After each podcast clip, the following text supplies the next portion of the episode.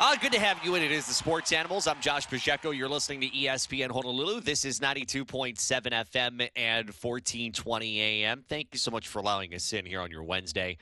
Uh, all of our guests, when they appear, they do so courtesy of our hotline. Uh, coming up a little bit later on, uh, we continue to unpack the uh, the news that took us all by shock uh, yesterday, and that was the news of the passing of Vin Scully. Uh, what we learned more uh, after we left you from the show last night, and uh, you know a, a, little more of maybe a, a, a fitting look back at Vin, uh, and and not in a well uh, in, in a rushed kind of setting where we've got to get out by a certain time and we don't have you know the time constraints as much to uh, you know allow us to think back on Vin just a little bit more, and, and we'll do that coming up uh, just after the bottom of the hour here on the program. You can text us. Our Zephyr Insurance text line is at 808 296 1420. You can call us at 808 296 1420. And uh, you can tweet the show uh, at Sports Animals, and you can get me at Josh on the radio. Uh, the big headline, well, there's there's two. Uh, the continued remembrances, uh, the passing of Vin Scully. I mean, I've seen it on, uh, on, on news networks and on sports networks all day today. Uh, that is that has been a, a big story that everybody continues to talk about. And then the other one is um, the NFL deciding it is going to appeal the ruling from Judge uh, Sue L. Robinson on the six game suspension of current Cleveland Browns quarterback Deshaun Watson. Uh, not only, uh, you know, not not only is it just that the appeal is the story, but it's who the appeal goes to, and the appeal, well, goes to the NFL because there are several stories that there there are, there are micro stories within the story, which we'll explain in in just a second. First, ESPN's Adam Schefter uh, as he broke that news on NFL Live earlier today on ESPN television and why the NFL, outside of the obvious, why the NFL wants this process to happen so they could get an indefinite suspension. This could be the start of a very long, legal, drawn out process. But Deshaun Watson is not going to play at the start of the season. His six game suspension stands. The NFL is looking to add onto it and add onto it by a lot, I would imagine because the league wanted an indefinite suspension with Deshaun Watson having to apply for reinstatement. The NFL had until 9 a.m. on Thursday to make a decision about whether or not to appeal the justice's decision, considering that it would undermine her in her very first decision. And that is exactly what the league decided. It decided to take a stand against the judge's decision to stand up for what it believes is right. And the judge wrote that the NFL proved that Deshaun Watson was guilty of sexual assault, that he posed a threat to the women around him, and that he compromised the integrity of the National Football League. And six games is not enough in the NFL eyes. Now, there's a, a, a couple of things to unpack from that, and that was Adam Schefter, ESPN NFL Insider, earlier today on NFL Live. One of the more notable things, and, and he didn't say it in that bite, is um, the the NFL, uh, or at least Schefter from his camp. I think knowing what the NFL knows, and and also what the NFL I think is is out to try to prove. Uh, it's it's not just simply about we think there needs to be more games added that we make this an indefinite suspension because the NFL I think the NFL clearly knows what it wants and it's it's it has been shy about that. They've been putting it out publicly ever ever since before Sue L. Robinson heard uh, heard this case. But they, I think, also want to force Deshaun Watson into a situation where you know Deshaun Watson's true I mean true colors isn't the right word. Um, but his true feelings I said this the other day. I, I, think it was on Monday on Twitter, and and I had a few of you come back and say, well, and I guess let me let me go back to what I said on Twitter. I said, um, it was about several hours after the announcement of Deshaun Watson's uh, suspension, and I had said at the time, there's one thing that we're very much missing, And that one thing is an apology. Deshaun Watson has not said anything. And and I know some of you have come back and and you've said, well, what do you expect him to say? Or uh, Deshaun can't say anything. He's got a civil case still going on. And obviously now you've got the appeal here from the NFL that's in place too. I I, I get it. There are a lot of things at play. Um, but Deshaun Watson had in the past, he had said very clearly he didn't feel like he did anything wrong. That he was innocent. He was there there was no wrongdoing on his part. And if you read all the paperwork, you would see that in their investigation, in their findings, they found, well, maybe not violent, they found wrongdoing. Um, they found some, frankly, pretty creepy stuff from him and a pattern of uh, of misconduct that, even in Sue L. Robinson's words, were um, were not good. Not good wasn't her words. Uh, you know, I'm, I'm paraphrasing it. I think it's important here for the NFL to get Deshaun Watson to actually say something. And I think it might, and, and I said at the time, you know, him not saying something is a pretty bad look, especially with the fact that, you know, everything that's in this, uh, in, in this ruling makes it look like he is very much not, uh, you know, very much not innocent. And not someone who is being accused of something that he's not done. Look at all the cases that have been settled, not just by Deshaun Watson, but by his former team, the Houston Texans. So I think this is kind of calculated. All right, Deshaun Watson hasn't said anything, and this is a six game suspension, then you know what? Um, he's going to have to at some point. And how is that going to have to come out?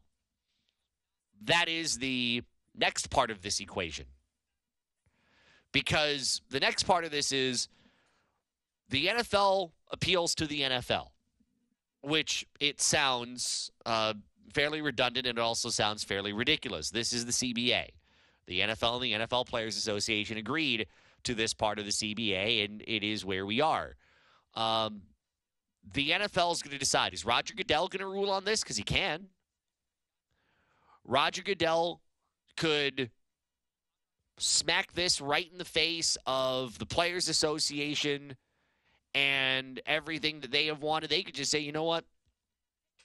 We uh, Rog knows what he wants.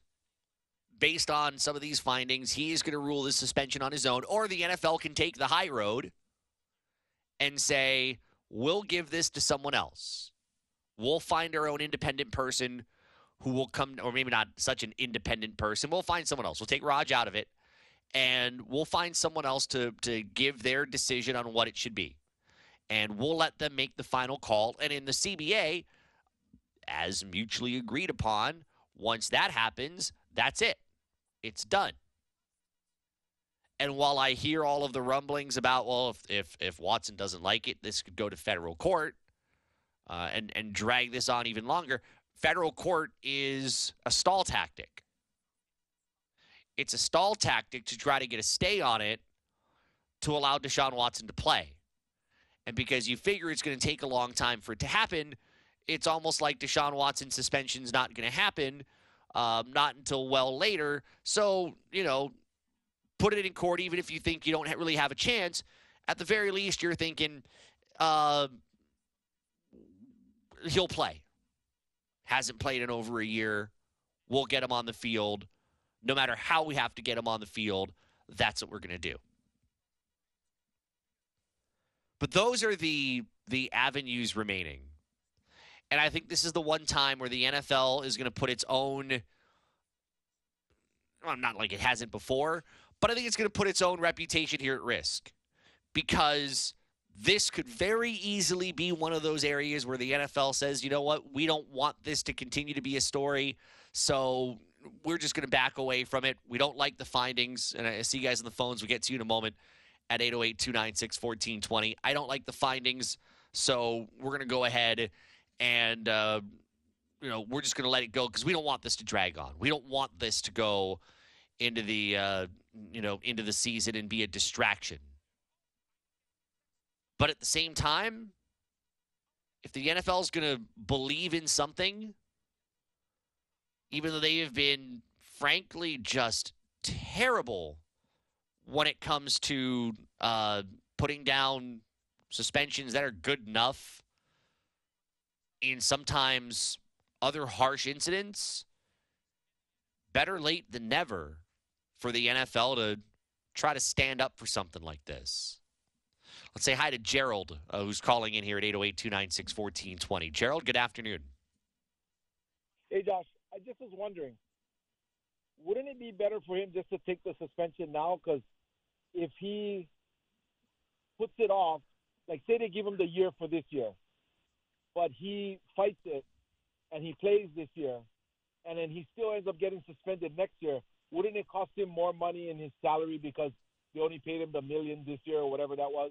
Well, he's like, well, I guess the fine would be, um, well, yeah, the fine would be anything extra, so it would be suspension without pay. Yeah, I mean, if you're thinking it from a from a monetary standpoint, yeah, I, I think you're right about that. Uh, you'd rather do it now, but I think there is a, I think there's a stubbornness that he's got on record and has said, "I've done nothing wrong. I am, I, I've, I have committed no crime, no, I've done nothing wrong." So I'm going to want to fight to clear my name. And even though the ownership group says he's remorseful, um, he apparently not is not actually remorseful. So he's going to try to probably fight it just to make sure he clears his name. Um, and I think to him, for someone who's got a lot of money, that's probably more important than uh, money at this point. I think he wants to clear his name. Yeah, I guess he's just off though because I don't think his name uh, will ever be cleared because so many people are. It's so you know kind of believable, and I haven't followed it that closely, but it's so believable already. And you know the judge uh, believed that he was you know pretty much did what the ladies were saying. So I mean, to me, he's just making himself lose both ways. But you know what? That's up to him. He he did the wrong thing, and um, yeah, it doesn't seem like he kind of cares about it, but thanks for your opinion. I appreciate it. Hey, appreciate you listening, Gerald. Thank you for calling in. Yeah, I mean, um, I think Deshaun Watson right now cares a little bit more about Deshaun Watson than he does about anybody else. And I think that's very clear in, in how he has not said anything. And I think he's continued to stand on the fact that he has said, I've done nothing wrong. I I don't believe I've committed any wrongdoing. That's the other part I think is, is kind of weird. We kind of said it briefly just a moment ago that um, the Haslams, the the team ownership in a statement, and part of that statement mentioned he you know he's remorseful. Is he? Because can you be remorseful if you don't believe you've done something wrong? And I don't get the feeling and the belief that he believes he's done anything wrong. And if he hasn't, if if to, in his mind he hasn't done anything wrong, then there's nothing to be remorseful of. But read the opinion on it. Read, um, read into that. You know all the findings, and I don't think you'll find someone who's being wrongly accused of something. And go look into the uh, the the cases that have been settled, and I think you'd be having a really hard time finding someone as uh, you know, finding him as someone who is well innocent, and that makes it really really tough to move forward. It is the Sports Animals. I'm Josh Pacheco. You're listening to ESPN Honolulu here at 92.7 FM and 1420 AM. You can get your texts in via our Zephyr Insurance text line at 808 296 1420. Um, also, I think I'm I'm going to be really interested uh, a little bit later on to see. All right, how do the Browns respond? Because I don't think the Browns responded today after uh, the NFL said that it was going to uh, uh, it, w- it was going to appeal this decision. And credit and to the NFL's credit, and I I'm surprised they're doing it, but I I agree with it. Uh, they didn't wait until the very last moment, which would have been tomorrow morning, They got it out of the way in just over 48 hours' time. And uh, that was the right thing to do for them to, to, to, to make the indication that they were serious. Uh, they knew what they were doing. They have a, a strong belief in what the findings were and how the findings should have been interpreted differently and um, how they're going to move forward from it. So uh, we'll see what kind of reaction we get, and we'll see how long this takes. But uh, when we come back, we got uh, more with your texting calls, and a little bit later on in the hour, uh, some of the things we unearth that we didn't really remember or know about after uh, finding uh, of the passing of, of Vin Scully yesterday. That's coming up at the bottom of the hour. This is the Sports Animals. I'm Josh Pacheco. You're listening to ESPN Honolulu. Coming up in just about 10 minutes, some of the things we get to unearth uh, after finding out of, of, Vin Scully's passing yesterday. Uh, I will admit that the last 22 hours have been uh, been a little different. You know, yesterday. Well, we'll talk about this in the in the uh, the next segment. Uh, yesterday's show was was a little tougher to finish. I will admit, and uh, and last night when uh, I got home, I was uh, I was a little distracted because I was spending a lot of time unearthing some some of the old Vin Scully stuff, some of the stuff that I knew, some of the stuff that I didn't know. I think you heard uh, Kanoa earlier today play the uh, uh, the Madison Bumgarner story with the uh, with the snake, with the uh, the jackrabbit that was found alive within the snake which you would think is like just one of those those weird twisted children's books you read out of. No, uh, just Vin telling a story in real life, uh, a a real story. It was uh, it was uh, kind of weird, and then some of the other stuff, his football, some of his golf. You know, one of the stories MLB Network did on him a, a, couple of years ago that you don't you, you don't really pay attention to sometimes. And then you realize when when someone moves on and and they have a tremendous career you start digging up some of that stuff and you spend a little time just uh, going through all the oldies and goodies and there were plenty of those last night and and this morning i'll be honest i was uh, there's a podcast i listened to uh, keith olbermann does uh, of course, Keith Olbermann is a uh, long time in the sports business. Was on Fox, was on ESPN. Uh, considered Vin Scully a friend, and uh, I remember him on on his podcast, day three of the podcast, and sharing uh, sharing a story about um, introducing himself to him, and also how he introduced current Yankees uh, TV play by play voice Michael Kay to uh, to Vin Scully. Uh, just, there are so many stories that that go around, and and honestly, last night on the way home, uh, I, I, was tuned into the Giants game. Of course, we had the Giants game on our sister station, CBS fifteen hundred, and uh, the Giants broadcast. Uh, of that uh, that game against the Los Angeles Dodgers and uh, the broadcast of today's game also on our sister station CBS 1500 there in uh, uh, they're going into the manager show coming up in just a moment.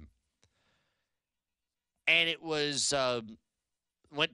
It, it was like I was I was picking up something, and I was kind of listening to a game, and then in it, it was like I was I was listening to Vin Scully stories while a game was going on, and there were were so many excerpts of things that I hadn't heard or, or hadn't heard in a long time, and and stories that you hadn't heard. Um, you know, it was uh, it, it was amazing, and as you would kind of come to find out too, and again, sometimes when you have a little bit of time, you find yourself in uh, Google search mode, and you're looking for anything and and, and everything, and. Um, to hear everything from uh, from Don Orsillo, who's the uh, the, the Padres play-by-play voice, who said, uh, you know, after the unfortunate ending of his time in, in in Boston, that Vin Scully was the one that convinced him to uh, go to San Diego. Uh, there's a play-by-play guy who I met several years ago in Oregon. His name is Rich Burke, and um, he's a minor league play-by-play guy right now. But I met him several years ago, filling in on UH men's basketball when Hawaii was at Oregon. And I talked with him briefly uh, right before tip-off. He wanted to know something about Hawaii and and uh, and more about like the mascot. It was it was kind of weird, but um, you know, he had said if not for getting to know Vin or getting to meet Vin, doesn't think he'd be in the industry with baseball. Uh, doesn't think he'd meet his wife. Uh, doesn't mean that there was there was something else he said he doesn't think he would have credited if he hadn't had a chance to meet Vin and pick his brain. And uh, to see all of those stories all over the place is uh, is, pretty incredible for a guy who did the job for for 67 years and, and also had football and, and, and baseball. And uh, you know, during the commercial break, I actually was looking at at one image that probably will stick out to a lot of people who have followed sports in LA, whether you lived in LA. I I, I haven't. Um, I've always lived in Hawaii my entire life, but we always had on television the channels of uh, Los Angeles teams. The the prime tickets, the Fox Sports Wests, now the Bally Sports West and Bally Sports SoCal. Um, you know the Spectrum networks and, in Sportsnet LA and Spectrum Sportsnet, and um, you know you've you've followed all of those teams, and you know those those teams had iconic iconic voices. The uh, the the Dodgers obviously with Vin. The Lakers had Chick Hearn for a long time, and uh, you know the Los Angeles Kings, who had um, you know they they've had just a a great duo of play by play people in their you know I think of Jim Fox and Bob Miller. When when Foxy and Bob Miller would work together, they were incredible.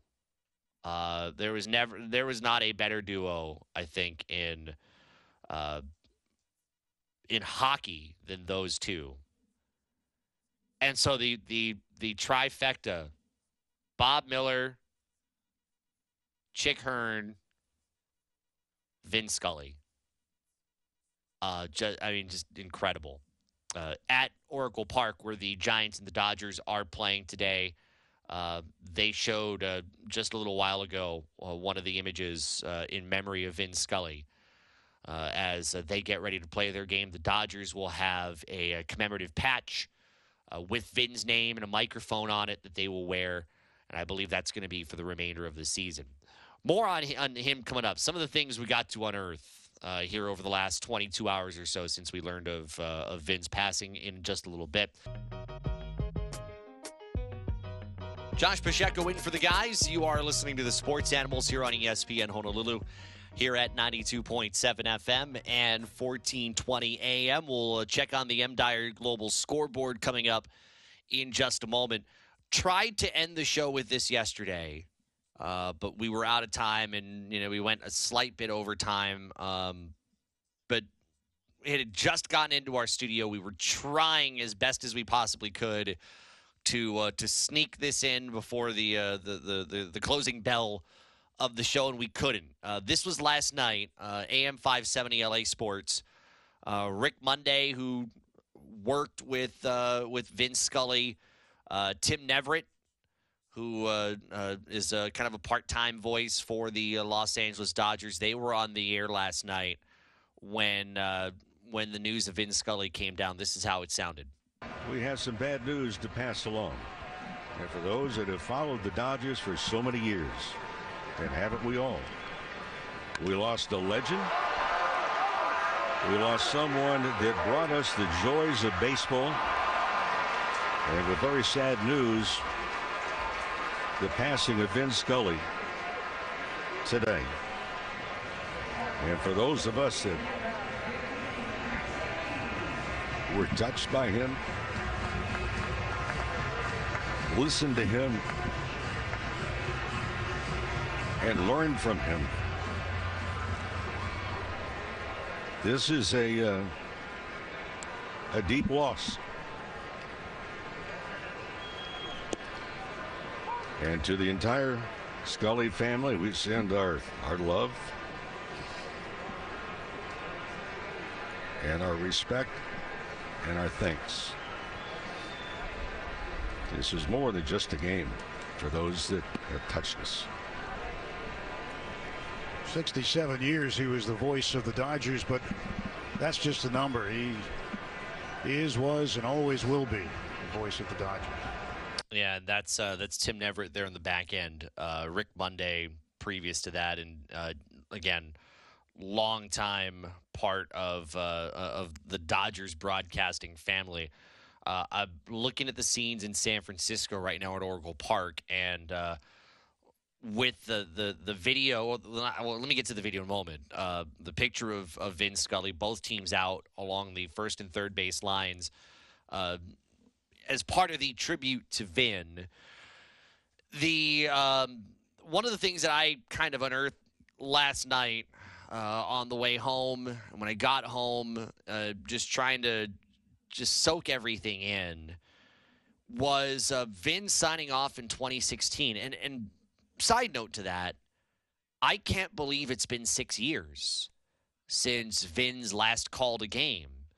I mean, it feels like Vin just retired like two years ago. And that's no offense to Joe Davis, who's really good. Obviously, he's now the he's the new voice of the World Series on Fox. Um, but I can't believe it's been six years since Vin Scully signed off at Oracle Park in San Francisco, calling the regular season finale between the Dodgers and the Giants. But it was in it's it's in Vin fashion, and I think you know what I mean. If if when whenever you hear me say Vin fashion, the way he even says his goodbye, it's not just his warmth. He, he has the warmth of welcoming you in as soon as the broadcast starts. He has the warmth of welcome uh, of of keeping you along as a broadcast continues and tells his stories and, and his his tempo and his his tone is just it's it's you know near near perfect, right? Um which is why it's amazing that when you then hear even the warmth of him saying goodbye that it you know that even hits you pretty deep too. They they were playing this actually uh, just moments ago at Oracle Park during the remembrance of uh, of Vin Scully's life, and uh, this is what it sounded like at the end of the 2016 season when Vin uh, Vin decided he was uh, going to hang it up. This is courtesy of Spectrum Sportsnet. You know, friends, so many people have wished me congratulations on a 67 year career in baseball, and they've wished me a wonderful retirement with my family. And now, all I can do is tell you what I wish for you. May God give you for every storm a rainbow, for every tear a smile for every care, a promise, and a blessing in each trial. For every problem, life seems a faithful friend to share. For every sigh, a sweet song and an answer for each prayer. You and I have been friends for a long time, but I know in my heart that I've always needed you more than you've ever needed me. And I'll miss our time together more than I can say. But you know what? There will be a new day and eventually a new year. And when the upcoming winter gives way to spring, oh, rest assured, once again, it will be time for Dodger baseball. So this is Vin Scully wishing you a very pleasant good afternoon wherever you may be. That that hits you, doesn't it? I'm I'm looking at Keegan the other side of the wall in the uh, in the control room, and I and I see the emotion on your face as uh, as we both hear that together. I mean, I love the line where he talks about "I've needed you more than you've ever needed me." uh, because sometimes in this industry, uh, we put ourselves up on a bigger pedestal than we actually deserve to be on. Uh, you know, our job is still to make sure that you know what's going on. You know the score. You know what's happening on the field. Um, you know you're you learn something during uh, and, and and after every broadcast, and um, you know sometimes I think pe- people take that too much to heart and uh, you know make that more about who they are, and you know that that was who Vin was, but he never really you know portrayed it that way. As I, one of our callers said yesterday, and and they were absolutely right. It's like the voice of someone that you wanted uh, that you could welcome into your home and just sit there and and talk story. And, even at a time like that, when you know your career is coming to an end, and he is still at the top of his game at that point, um, to be as warm and and inclusive and uh, and everything that he was is still in, incredibly impressive. I will admit, yesterday was hard. Um, you know, I, I think for people like like me that do play by play and one day hope to even be just five percent of what Vin Scully was, because uh, for some people, five percent of Vin is really, really, really good. It, it was like losing someone you look up to and I'd never met Vin. I would have loved to have have met Vin. The closest I've gotten to meeting Vin was meeting one of the people that he used to work with, and uh, that was Ross Porter. Ross Porter, up to uh, in fact, two years ago, I think it was his last year. Ross Porter was doing games for CSUN. Uh, he did baseball, and I think no, I think he just did baseball. And uh, he came here to Hawaii and um, I got to interview him during one of our, our pregame shows before one of the uh, the, the baseball games against CSUN. Uh, that was was that two years ago? Must have been two years ago because uh, this year they were here, but uh, yeah, this year they were here, but I don't I don't think their play by play guy came out. I think it was just us doing the games, and then it was on the road the previous year, and then uh, was it no must no must not have been 2020 or 2019 was one of those. 2020 was the pandemic. Uh, we didn't get into conference play. It was 2019 or 2020, and I think it was probably more so of 2019. Anyway, you know that's that's the closest I could ever get to uh, meeting Vin through the eyes and and the mouth and the stories of someone who was part of that Dodgers broadcast team for for many years, and uh, I think Ross is has hung it up now but uh, you know where the warmth comes from, right? And so, uh, you know, it, it, I, I think of, of of that when you know thinking of everything yesterday. But go back to what I was saying earlier. It, admittedly, was hard. Uh, you know, we look up to uh, when when when we you know want to get into this business, and, and we listen to people when we're really young. I listened a lot more to to to Jon Miller I watched more of Vin than I listened to Vin. Um, but we, you always take people that you kind of look up to, whether you ever get into the industry or not, because um, they somehow they, they they hit you a certain kind of way, and you know both Jon and Vin hit me because of their storytelling and because of just their frankly their ease of what they do, or at least what it what it sounds like, the ease of what they do, and the ability to just kind of capture you and bring you in and make you not want to leave. And I'm, you know, I'm I'm listening to a San Francisco Giants game, and I'm like, what, 12 years old, maybe even younger than that. And I'm like, I, I, I can't get away from this. I don't, I don't need to listen to music on the radio. I want to listen to Giants baseball uh, every time they're on, uh, and listen to Jon Miller. And when they're on, and when when games are on TV, I'm, I'm watching Vin. You know, you you want to be that, or at least something like that, um, and of course, be your own person. Um, but understand why it is that people like them are successful and and take that and hopefully get that opportunity to to get close to that and uh, that was kind of a reminder for me last night. And that's why the last 40 minutes of the show last night were, I mean, honestly, it's it's hard. You pivot. You had plans of where you were going to go to, and you don't end up going there. You know, we were supposed to air the DeForest Buckner replay yesterday. We didn't end up doing that. We just we just stayed on Vin. Um, you know, and, and we know how much he touched a lot of people, and um,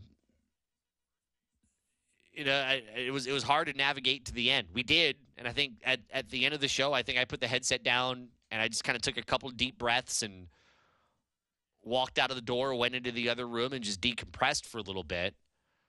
Um, but you know the kind of nice thing in a in a weird way, and, and we'll go to break here, or we'll go to our, our M Dyer Global scoreboard here in just a second.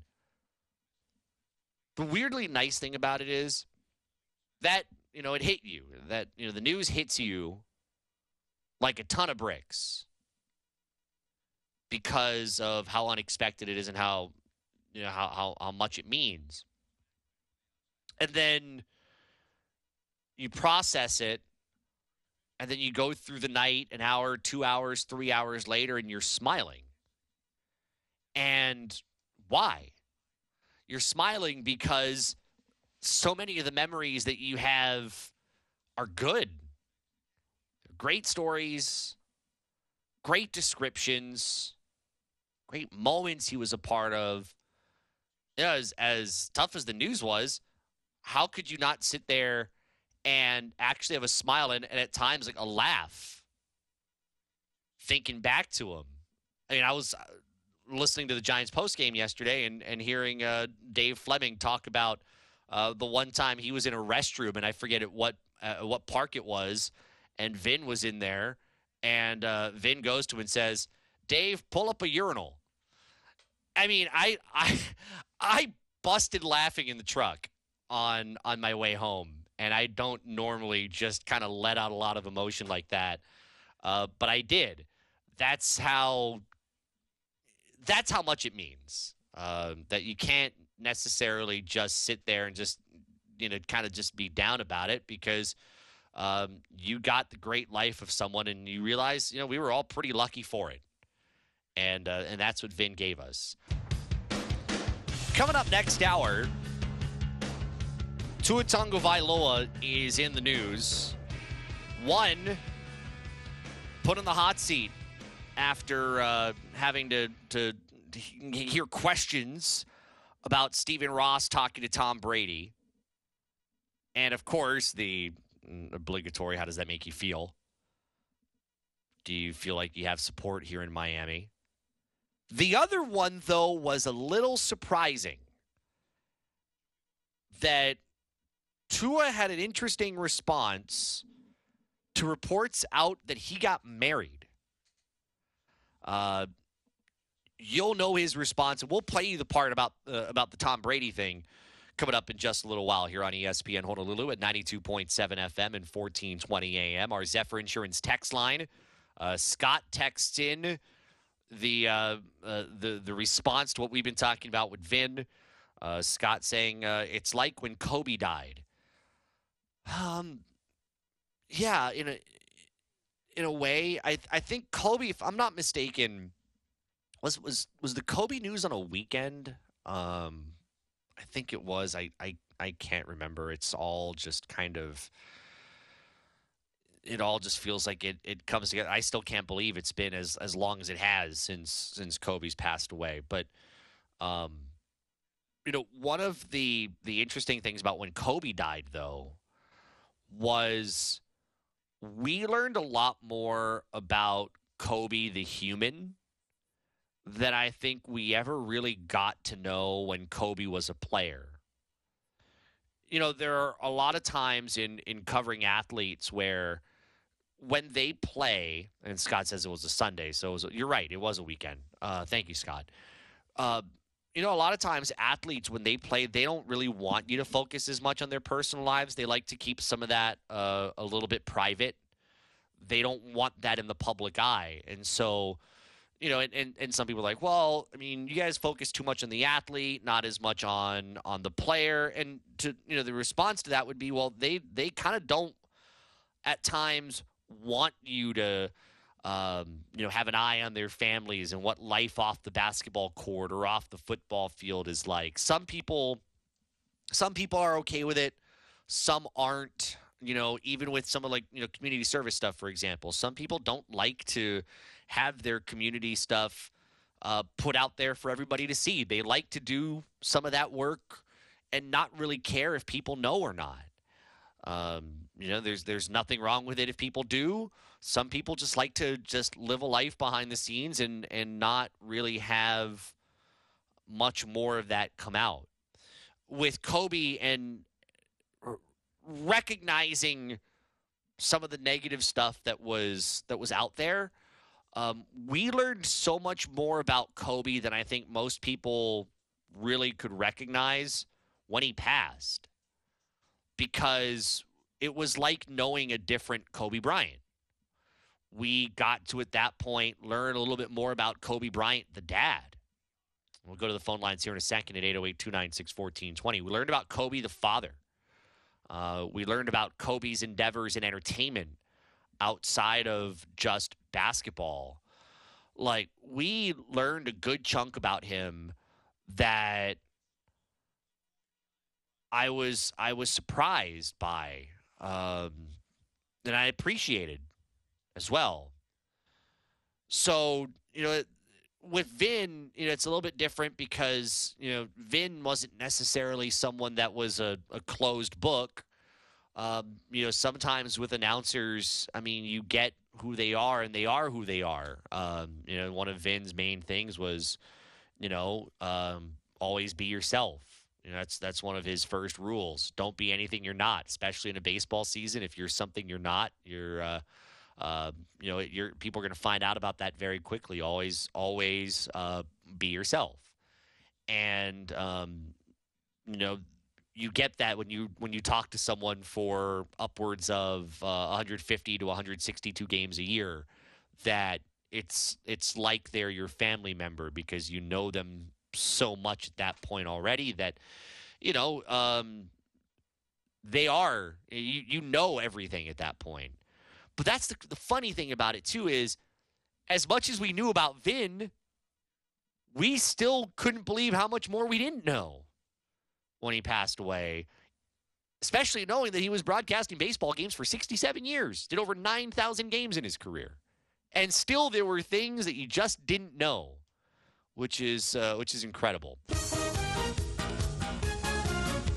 By the way, I don't think Keegan mentioned it on SportsCenter. Uh, Padres playing against Colorado. Brandon Drury, one of the new members of the Padres. I, I, I mentioned the top four in the lineup. I totally ignored Brandon Drury. What does he do? First pitch he sees as a San Diego Padre hits a grand slam. Those Padres are going to be so dangerous. Five nothing San Diego, bottom one. Uh, they're at Petco Park on a day where they're welcoming in some of the newcomers like Josh Bell, like Juan Soto, and now Brandon Drury uh, also into the mix. Our number 808 296 1420. We've been talking, uh, we've spent a little bit of time on. Uh, on Vin Scully, we won't spend the entire show there. We'll we'll get into Tua coming up in just a little while because um, a couple of things that he said one relating to his personal life and the other relating to um, whether he's wanted in Miami some of the recent stuff that's come out. Uh, we'll dissect both of those things. But as I said, we were talking about Vin Scully uh, a little bit of last hour. Uh, as we continue to reminisce just a little bit, Ken has been hanging on the line, uh, wanted to get in on that. Ken, thank you for holding on patiently. How are you?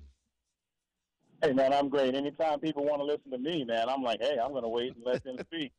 You know what's great is as you get older, it's a sad thing about getting older, but it beats the alternative the older we get, the more we see people go. So my first thought when Bill Russell died was, man, you know, this death season, death is busy.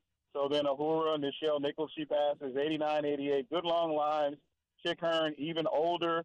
So the first thing, it was his time. But I'm going to reiterate what you said. What we learned from him, I didn't even know this. He said, just be yourself. That's kind of the same with Bill Russell. Bill Russell was himself. He didn't. He didn't always say, "Hey, somebody put pieces in my bed," but he kept playing hard, and after he died, we found out that's how he masked his anger. Kobe learned from Bill Russell. Now we can all learn from Ben and Bill Russell, and and so that I don't get all mixed up. When I think of these deaths, the uh, the, the three LA icons. Chick Hearn passed, Kobe passed, Vin Scully passed. So we're going to hear a lot about them. In Chicago, you'd be, a, or is it Atlanta, Harry Caray fan? But to me, I'm just going to say that Vin Scully had like crossover appeal. He was an extra, or not an extra. He had bit parts in movies. Everybody loved his voice. He seemed to be a chipper, humorous guy. So people are going to miss that 150 games a year, but it'll live on. That's the thing about death, man. My sister, I just found out yesterday, would have been one of my dead sisters' 68th birthday. What do you mean, one of your dead sisters? One of my sisters died in 2016, 2019, and my other one just died in 2021. And it's just me and my one sister left. But it's scary, but at the same time, make something of every day. And that's how I'm going to get off. Today is what August 3rd. Don't take anything for granted. Young people die too. Nobody knew Vin was going to die, but now that he has, he had a hell of a, excuse me, a heck of a victorious life. So, you know, just just smile, and, and um, it's okay to miss people. I mean, you want people to miss you when you're gone, but with him, I'm just uh, not surprised at all. When I heard he died, now I'm thinking that's about enough. Usually it's in threes. Anybody in the military tell you, usually one plane crash, something else going to happen. But that's kind of morbid. But anyway, thanks for taking my call, Josh. I'm sorry for the people that are going to miss him, but for everybody that's going to miss him, just remember, just just maybe make a gratitude list of two or three things he taught you, or three or four things that he was happy about. Most of all, when you get old, every day you're in a little bit more physical pain. Every day you know two or three of your friends passed away. If he was a widower, now he's back with whoever he lost. He might have lost a child he lived so long. So you guys uh, take care and thanks for taking my call, Josh. Hey, thank you. Uh, thank you for listening, Ken. I I appreciate it. And yeah, he uh, I, I don't remember when it was. I think he had lost his wife, and so uh, uh, you know they get to reunite. Uh, you know, at uh, uh, the next phase, it's you know it's uh, good perspective um, that I think Ken brings there, and you know, I Ken's lost uh, family members. I've I've lost family members recently, and um, you don't know how to handle it and then I think after you you give it a, a period of time, I, I think you then kind of start to learn. Okay, how do you um, you know how do you take that pain and and and turn it into uh, you know turn it into something where you feel um, you know gratitude, appreciation, um, what you miss about the good things. It's uh, some people handle that well, you know, much better than others. Uh, I, I, understand, and nobody, you know, should ever tell people how to how to live their lives and, and how to manage grief. And there, there's no right or wrong way. Uh, you know, it, de- it depends on the person. But we often, I think, kind of learn about that on the fly.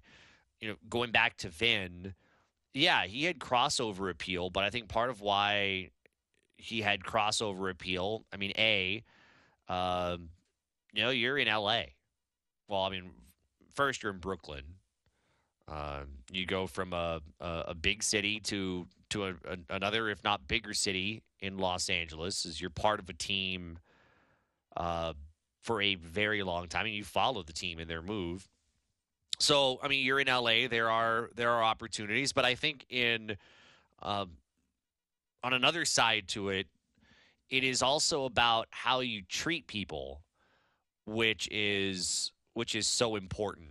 And you know, one of the reasons why you hear so many good stories when you hear so much of um, when you when you hear so much of the fondness that you have is because Vin treated people well.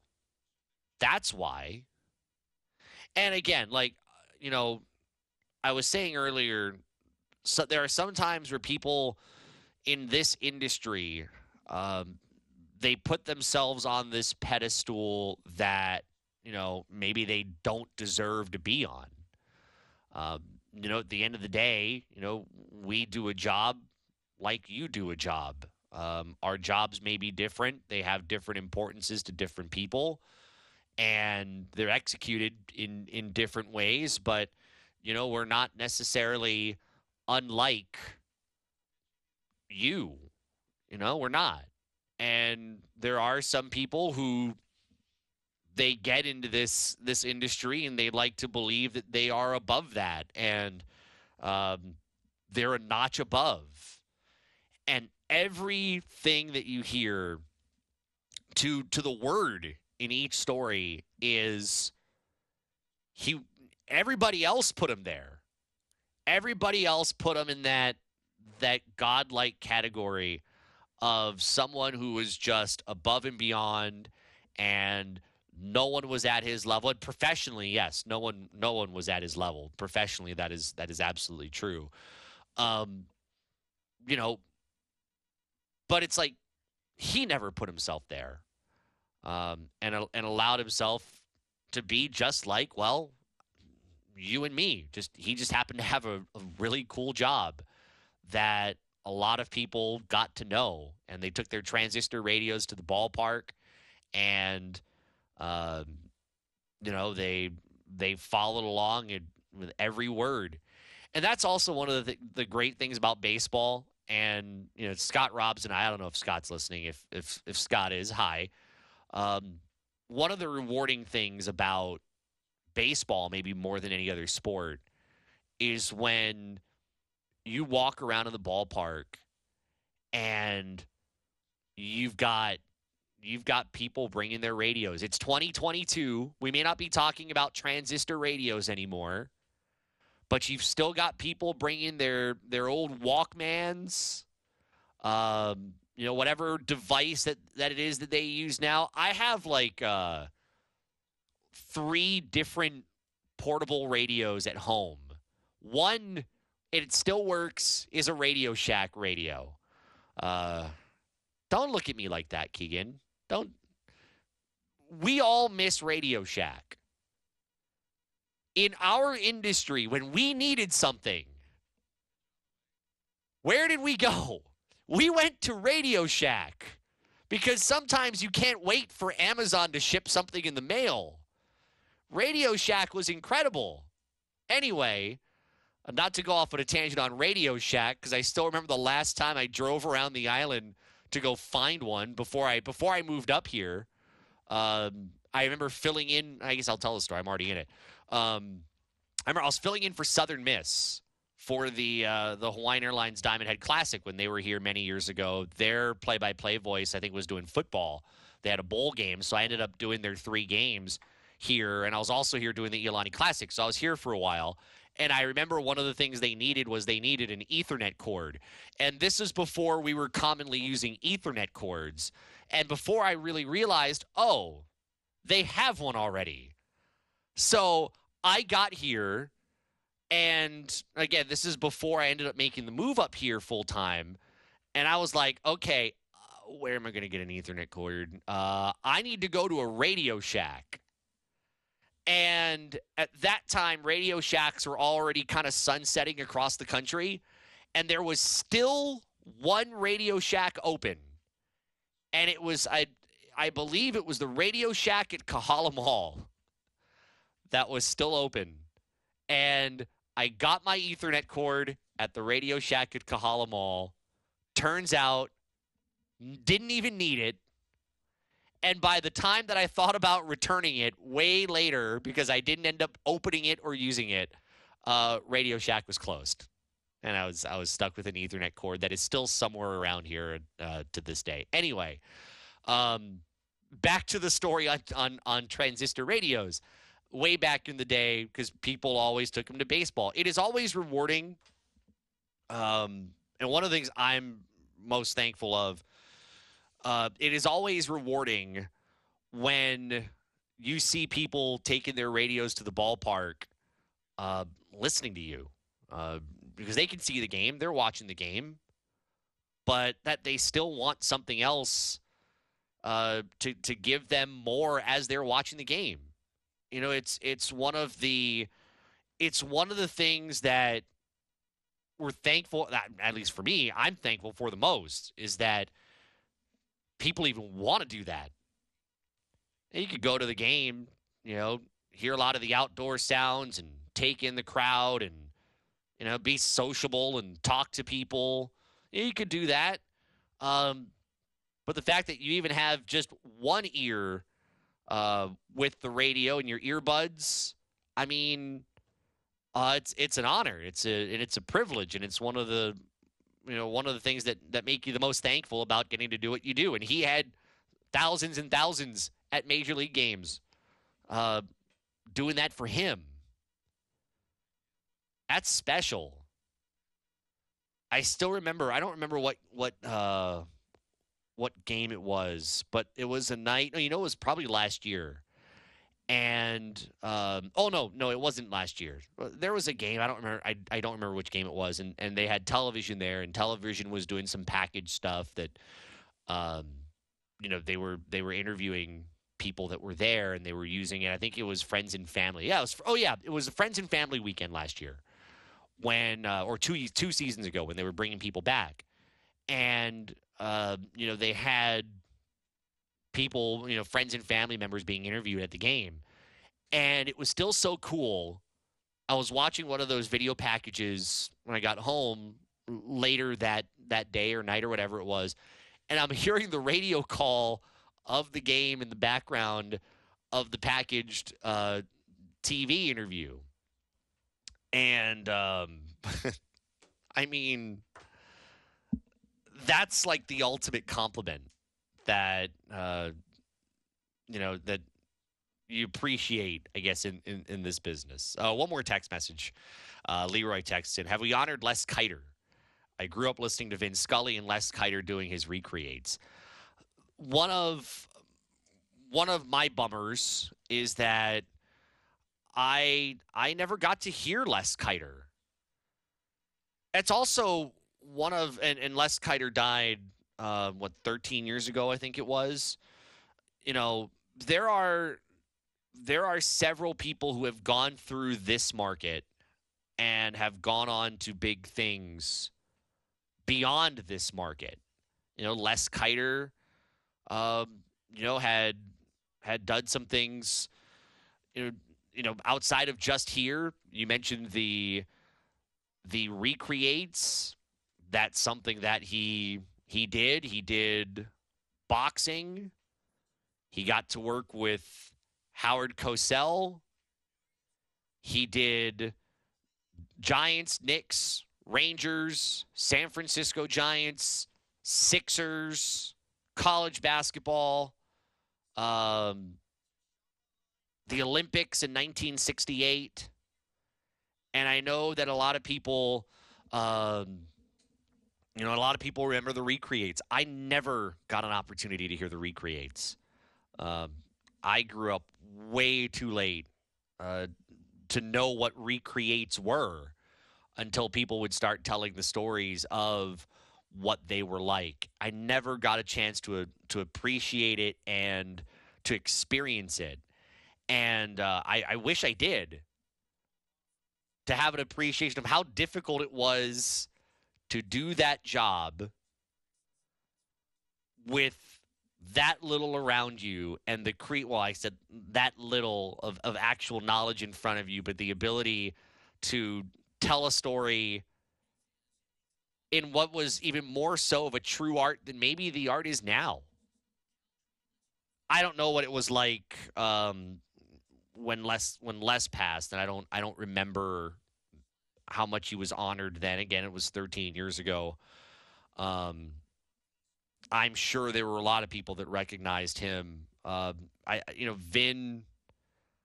I think for his 67 years in a in a sport, I, I, think maybe it's one of the reasons why people nationally, I, I think, have talked about him and, and talked to him and, and, and about a lot more uh, than maybe they have anybody else.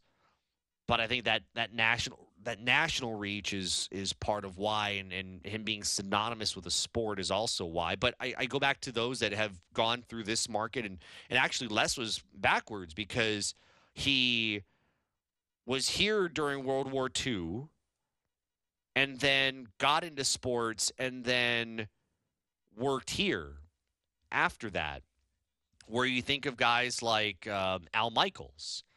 Al Michaels did games here. I think didn't he do the Islanders uh, games way back when?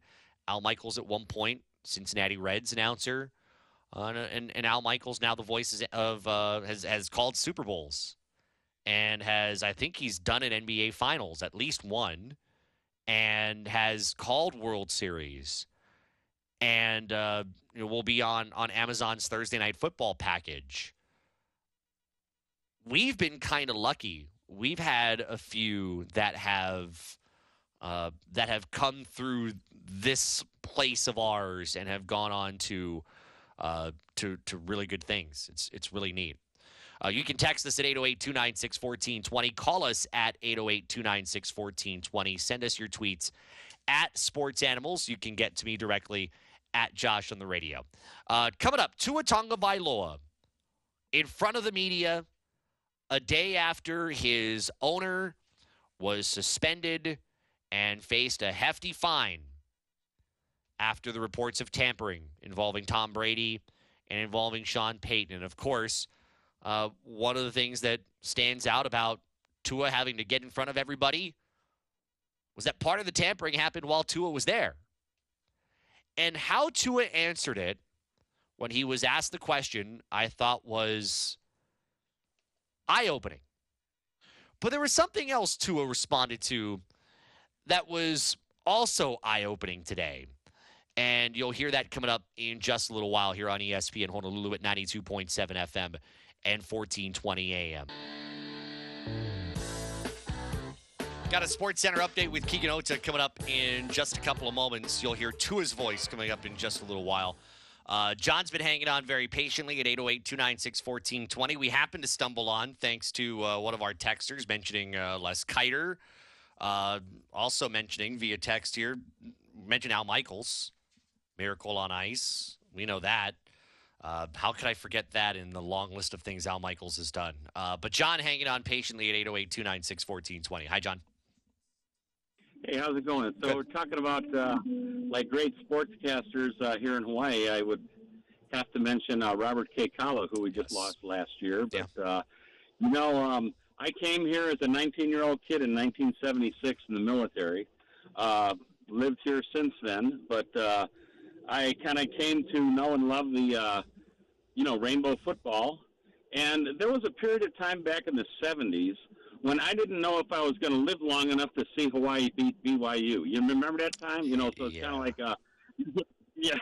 And uh it's funny cuz being from Chicago, I hated Jim McMahon all those years and then he ended up uh giving me my only Super Bowl that I ever uh, had, but uh that's another thing. But uh but you know, Robert Kekaula was to me was uh if something important happened in Hawaii, you had to turn on the news like that night to find out what Robert Kekaula had to say about it because you're kind of like uh you know, very central uh, kind of figure. Uh, you know, happy, jovial, look, the kind of guy that you'd want to like hang around, dr- drink a couple beers with, uh, like on the beach somewhere. But uh, you know, the thing was is uh, if something was happening important in Hawaii sports, you I always wanted to hear what Robert had to say about it, and he was, uh, you know, has to go down there with one of the greats in uh, Hawaii broadcasting.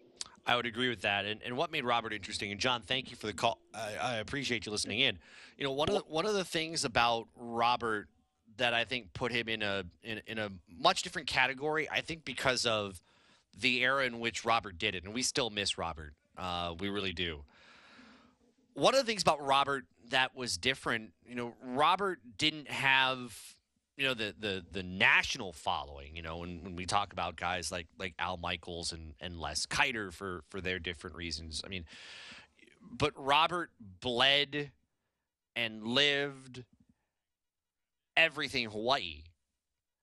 And yeah i mean you you felt like you you felt like you lived hawaii sports through him. The other thing i would say about robert is um, you know, you see people that, you know, kind of carry on through him. Let me give you an example.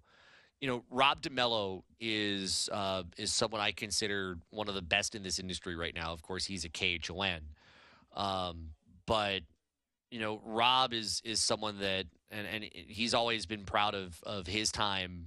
You know, working with Robert Kekaula.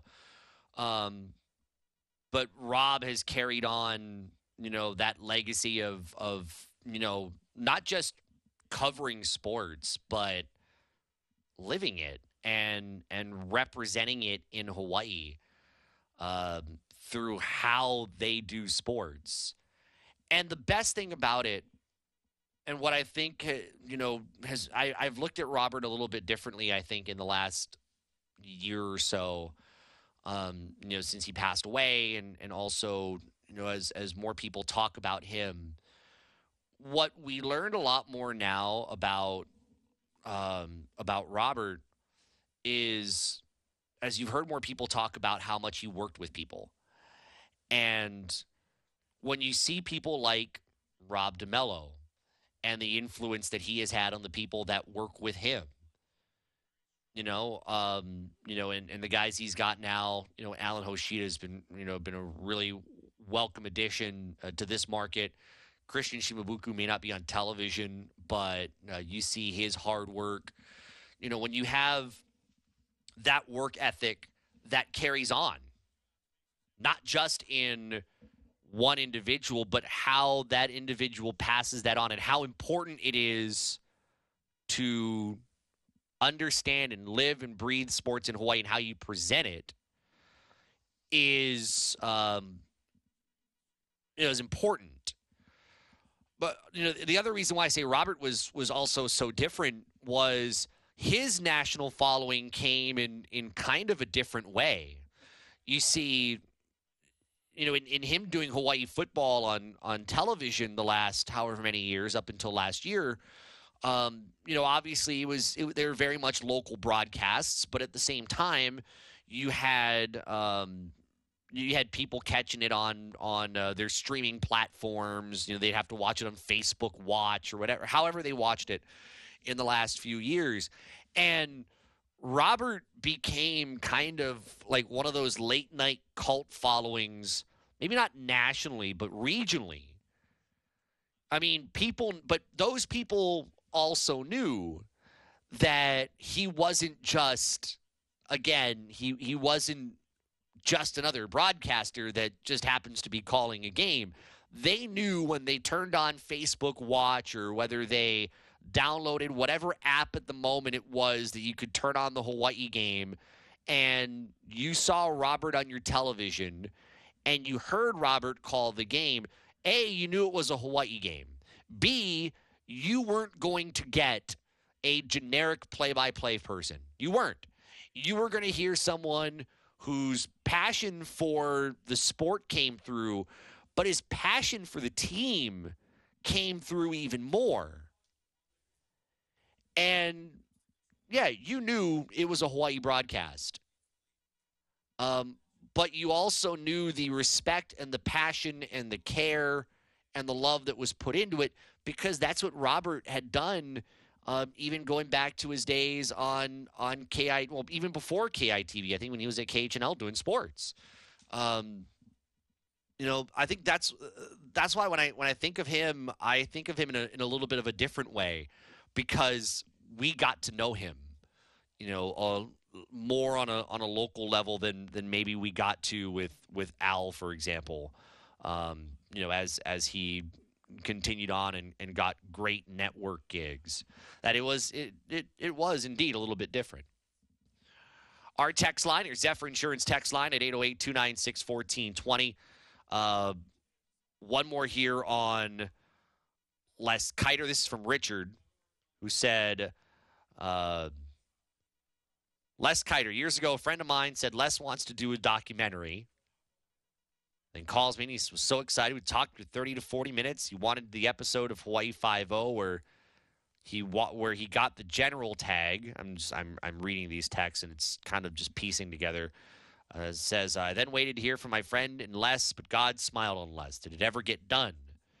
I don't know. Um, that's a good question. I have no idea if it got done or not. Uh, I hadn't heard. Uh, Sports Center update coming up in just a couple of moments. Keegan Ota's got that delivered for you. We'll take a look at surf here in just a moment. And when we come back, uh, Tua Tagovailoa.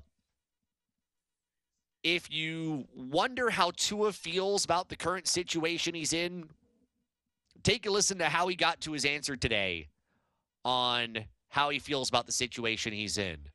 But what else is kind of bothering him? We learned all that today. That's coming up next. I have felt for Tua Tagovailoa for quite some time.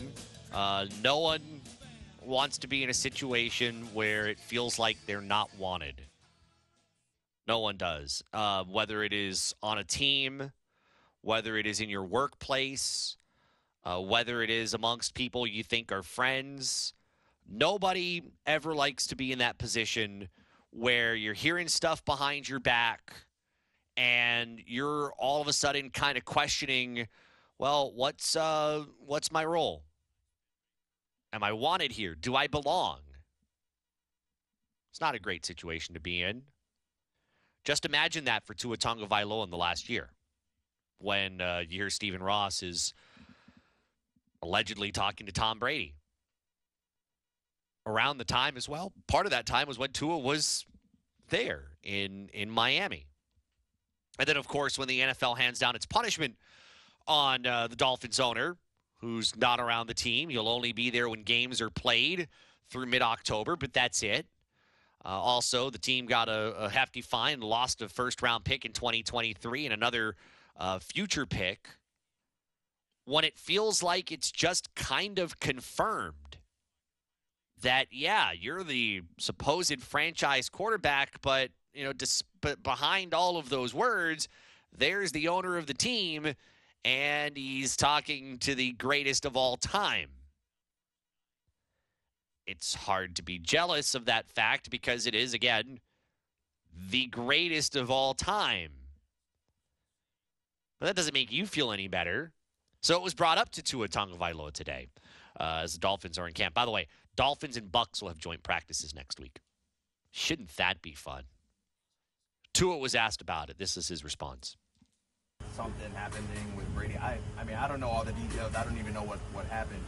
Um, but I, mean, I, got to talk to a couple of the guys, you know, to kind of find, find out what was going on, and everyone's wondering the same thing. So I'm not too sure. But no discussions with, you know, I guess whether it's Chris Grier, Mike McDaniel, or even Stephen Ross about your standing with the team, nothing like that. What do you mean my standing with the team? I mean the, the fact that they spoke with Tom Brady on multiple occasions, which included his potentially playing for the team. Was that in 2019? 2019 and 2021. oh, okay. I can't. I, I remember I came in 2020, so whatever happened in 2019, I don't even, I can't even speak on that. So I was here 2020, and I'm still here, and I'm blessed to be here. You know, if it has to do with support from the team, I think the team's all in with with me and all the guys that we have now. Man, that's a that's a doozy. That's a doozy of what? What is that? Uh, 53 seconds. I mean, I, I think Tua's trying to take the high road when I hear that, but I also hear a little bit of the annoyed Tua. Can't control what happened before I was there. I don't know anything, but you know, one of those questions was a pretty pointed question. You know, has Chris Grier talked to you? Has Stephen Ross talked to you? Has has any of them talked to you about your standing on the team? And notice, while he got a clarification on that question. He did not at any point in time say that anybody talked to him about his standing on the team or anything that happened during that time. Now, I don't know if Brian Flores might have. Brian Flores is no longer there, and therefore Brian Flores' opinion very much doesn't matter. Um, but note that the thing that was not said that any of those individuals came up to him and clarified where he stands with that football team. That is, um, that's a pretty numbing answer to me. And I'm sure that that was something that maybe he intended to gloss over to not say it just because, you know, um, hey, it's it's it's kind of sensitive. You don't want to. You don't. You don't want to be a. You know. You don't want to be involved in it. Well, you are. That non-answer answer said a lot. It was also interesting to hear him say he feels like he's got the support of that team, which is interesting because he is one of the most talked about quarterbacks right now in the in the National Football League, and it's kind of about how much support he has even from the guys on the roster. and the question marks about how much support he will have if he does not have a great year because the pressure is on him. And very clearly, uh, this is one of those, you know, generically said, one of those make or break years, right? Um, but no one's out there sticking their neck out for him. And it's why I, I feel, in a way, I, I feel kind of bad for him because um, he didn't ask for Stephen Ross to break the NFL rules. And honestly, he didn't ask for Brian Flores to go out and, you know, file a lawsuit claiming discrimination. And a lot of what Brian Flores has brought up, you know, we haven't heard everything, but at least part of it on the, you know, managing to try to lose games. Um, in in weird wording wasn't fully substantiated by the league. There was talk, but apparently it never filtered down to the players. It was just talked about in the front office, but the wording was different, and um, it was weird. No other way to it, it was it was weird. So um, Tua never asked for that, but this is part of being a pro. Uh, you will have pressure. You will have to respond to it. And you know what? At times, um, you're going to get a little testy with the media.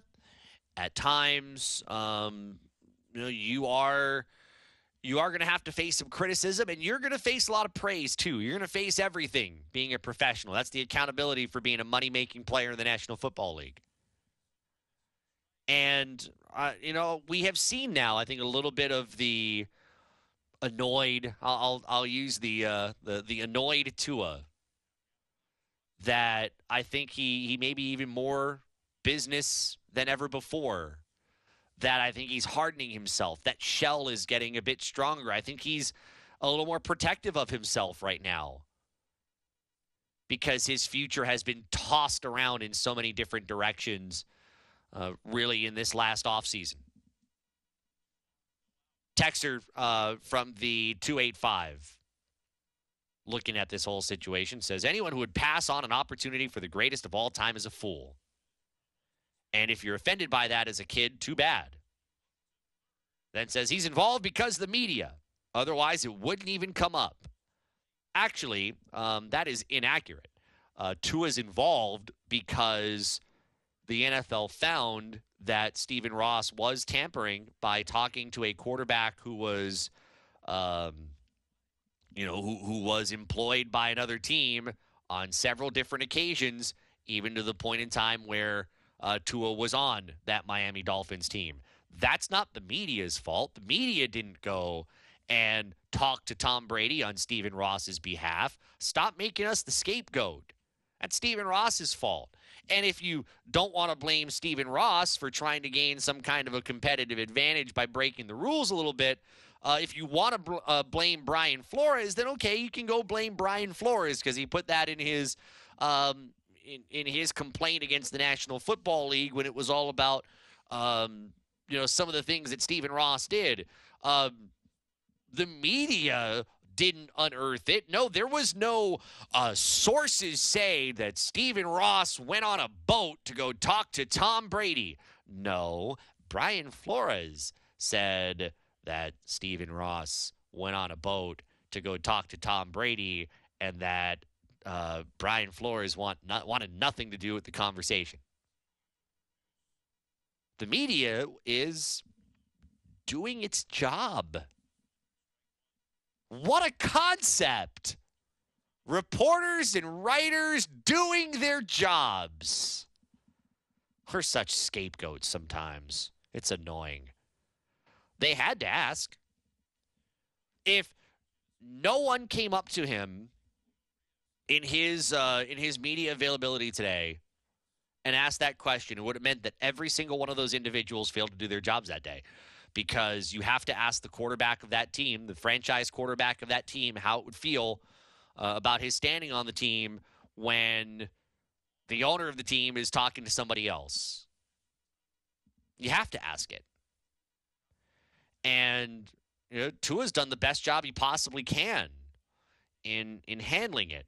There's one thing, however, though, that he's a little upset about that I don't know that he has the right to be upset about. Coming up, uh, we have an ILH football schedule that's in front of us. And uh, one thing that's noted here, we'll get to, uh, there was uh, talk earlier in the year about potentially playing some games at the T- uh, Clarence T.C. Ching Athletics Complex. Uh, might not be the case. we'll explain that coming up in just a little while. we were mentioning Tua Tagovailoa just a moment ago, and one of the things that Tua was kind of unhappy about. I mean, we you you heard the bite about the whole uh, rumors surrounding um, uh, Tom Brady. Tua was not happy that his marriage was revealed publicly. And uh, this was actually first reported, was it yesterday or the day before? There was a. Um, there was a sports guy who, who went out and reported that Tua Tagovailoa yesterday got married a couple of weeks ago. And that news got to Tua, and Tua wasn't necessarily thrilled about it. He said, and I quote, It was very special. I don't know who ended up leaking it, but he must have been waiting outside the courthouse for an entire week or something. For me, I love to keep my life as private as possible, and that's what we tried to do me, my wife, and my family. But obviously, in this world, it's not how it is. It's almost kind of disrespectful, if you will, by doing that. But it is what it is. And shoot, can't do anything about it. Guys, I have a wife. Close quote. Um, Andy Slater was was the guy, by the way, who uh, broke the news on Tua getting married. Uh, Andy Slater works in Miami on a, a uh, sports radio station there. Um, this is one of those areas where I, I, I get where Tua, you know, wants to keep some of that private. But the unfortunate part about that is, um, once you're kind of in this position, keeping stuff like that private's just not possible anymore. You're now a public figure, and anything you do is now kind of a public thing. Now there are, you know, there are things within reason, but you're out in public getting married, you can't really get upset when people find out that you've gotten married. Can't really do that, to be honest. So, um, I, I know it's kind of a weird off season for him, and, and having this to deal with is not all that fun. Uh, but at the same time, I don't know that uh, I don't know that he really has a case on feeling disrespected by people breaking the news of his marriage because, well, he is a public figure and uh, that stuff's going to happen. Uh, you know, maybe uh, maybe tell the people around you, maybe force them to sign NDAs or something. Tell the people around you, do not talk to anybody. We're getting married, and if you're fortunate to be here, you're fortunate to be here. But shut your mouths and don't say anything until we do because it is our marriage. It is not for you to go and be a source for a reporter. Get mad at your friends, don't get mad at the media. Sports cards and collectibles with uh, Darren Kimura coming up in an hour. Meantime, we uh, get you through your uh, drive home here on ESPN Honolulu at 92.7 FM and 1420 AM. I'm Josh Pacheco. Uh, Chris and Gary, they uh, continue on morning duty. And by the way, uh, you can check them out tomorrow morning, where their guest list will include uh, Jason Reid, ESPN and Andscape senior NFL writer, and they'll also have Elaine Poupart from uh, Sports Illustrated's All Dolphins site with more on what we've been talking about with Tua Tagovailoa. Uh, and uh, you'll hear more of that coming up a little bit later on. I did mention this a moment ago uh, we do have what appears to now be uh, a, a, finalized ILH football schedule.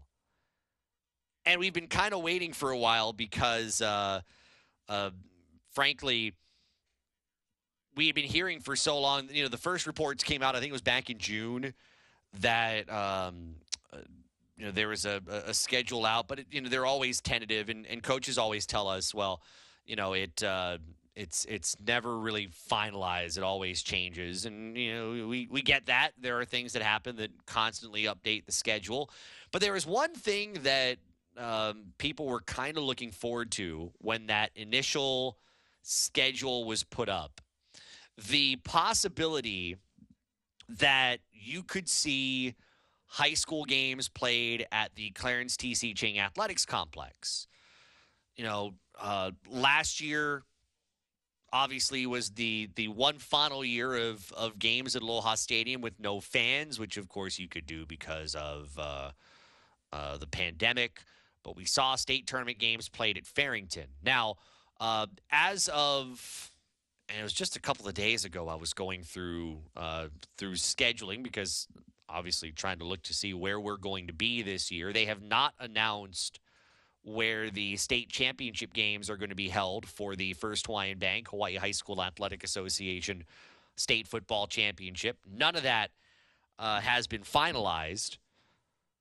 Could it be at Farrington? Could it be at the Clarence T.C. Ching Athletics Complex? Uh, we'll we'll find out. All of that is still very much to be determined. But there is this kind of glimmer of hope that maybe some of the first games you'd see would, would be within the ILH because when that initial schedule came out, while it didn't say it was confirmed, it was uh, something that the league was working on to try to get some games there at the uh, at the complex. And as we got the new schedule just within the last what half hour to, to 45 minutes, it is not the case uh, that you don't have uh, you don't have games there, with the exception of, and it's not finalized, the potential for a playoff. And I, I'm pretty sure this would be an, an open division potentially, but they have on one of those playoff games, which would be October 28th, it says TC or TBA. So it could be at the Clarence TC Ching Athletics Complex. It may not be at the Clarence TC Ching Athletics Complex. And uh, if you're wondering, on the 28th, Hawaii football. Um, 20 they say 28th is a uh, no 21st i'm sorry no no 28th they have the dates wrong here uh, because the 28th is a Friday and they have it listed as a Saturday. So I think they meant the 28th as a Friday. Uh, then you might have the possibility of a uh, of a game there. Anyway, most everything is uh, at school sites. There are going to be some games. It looks like that will be held at uh, Farrington, which includes a, a uh, doubleheader on September 17th with Damien and Iolani, followed by uh, St. Louis and Punahou. And then uh, Pac 5 and Damien will play an intermediate game on September 10th. But everything else at uh, at school sites. The one of the weird things about the schedule, and I don't I don't know if there's a, a, a distinct reason for it, but a lot of these games, these these um, Division One or open division games. I, I realize you know there's Division two, but you know there's only one school technically that's Division two, and that's and that's Pac five. Um, but well, well, they don't even list it as Division two. They have varsity, varsity open, and then uh, varsity. And varsity is where you have Pac five, Damien Iolani, and then Kamehameha, Punahou, and St. Louis all have twos, uh, if you will. But I noticed something interesting about the schedule that they have all of those open division games on Saturday nights that none of these, with the exception of any potential playoff, um, I, they only have a playoff for. Well, they have a you know the the the top three in the Open. They have kind of a, a, a three team postseason format. Doesn't look like they have that for uh, you know, Division One. But if there is a playoff in either one of those, uh, that would be on a Friday. But all those open division games are on Saturday nights. And I'm surprised by that because you're putting those games up almost at the exact times as University of Hawaii football games. Now, um, it's important to note some of the challenges that at times lead to that. For example, um, if you're playing a game at Punahou, you're going to be playing that during the day. You're not going to be playing that at night, which means you know you've got kickoff times. I'm looking at that varsity, uh, you know, Division One open game against uh, St. Louis. It's at three o'clock in the afternoon. You're not putting that on uh, on a Friday. You know, Iolani will play some of their games on Fridays, and they have some of those three fifteen games. You know, a lot of these venues don't often have lights. Um, and if you want people there, if you want to maximize the people there, you'll you'll play it on a weekend during the day as compared to on a Friday during the day. I guess uh, Iolani uh, being the exception to that. You play a game at uh, at St. Louis. You're playing well. You're you're kind of playing during the day. So you know you you kind of note that. In fact, as far as the open games are concerned I don't think St. St. Louis is listed as a as a home on one of those games, but it's at Farrington. And then there's another one where they're listed as a home, but it's at Kamehameha. So there therein lies, and that's one of the challenges of not having Aloha Stadium as a viable venue where you can bring in fans, because these would be the kinds of games that you would have at Aloha Stadium, right? Um, you'd play these games in front of a couple thousand fans. You put them under the under the big lights. You you get television. You get the Spectrum team down there. You get radio down there, and and you have them on these big stages. Well, without Aloha Stadium and without really the ability to use the Clarence T.C. Ching Athletics Complex, because you know I I think you still are trying to be kind of cognizant about the amount of people you have on campus when you also have volleyball going on. Uh, you've got University of Hawaii football, and I, and maybe there is still the question about how much you can, um, you know, how much you can have a, a presence of, of high school games there, which I don't think is really a big deal because softball state championships played there. We've seen basketball and volleyball state championships played there occasionally. We've seen the OIA play there um, you know, league championship occasionally at Les Murakami Stadium. State championship's been held like two out of every three years at Les Murakami Stadium. So I, I don't think um, I don't think that's the issue. That it seems it's a, a, a little more about just kind of the busyness on campus and, uh, and the ability to have that there, and that makes it tough. And and that's really kind of my my big bummer on the schedule is that um, those games, those games that lead toward state tournament eligibility, are going right up against and around on on University of Hawaii football game days. And looking at it from another perspective, it is the sports animals here on ESPN Honolulu at 92.7 FM and 1420 AM. You can uh, text the Zephyr Insurance text line at 808 296 1420. Looking at it from another perspective, you know, outside of the bye week, and I also realize there is a thing called tape and film, um, and I realize you have those opportunities. But there's nothing like the ability to have coaches go and watch some of these guys live, right? Um, you want to be able to uh, as as Timmy Chang has talked about, casting the net, casting the net across the Pacific. But that net is also inclusive of what's right in front of us here.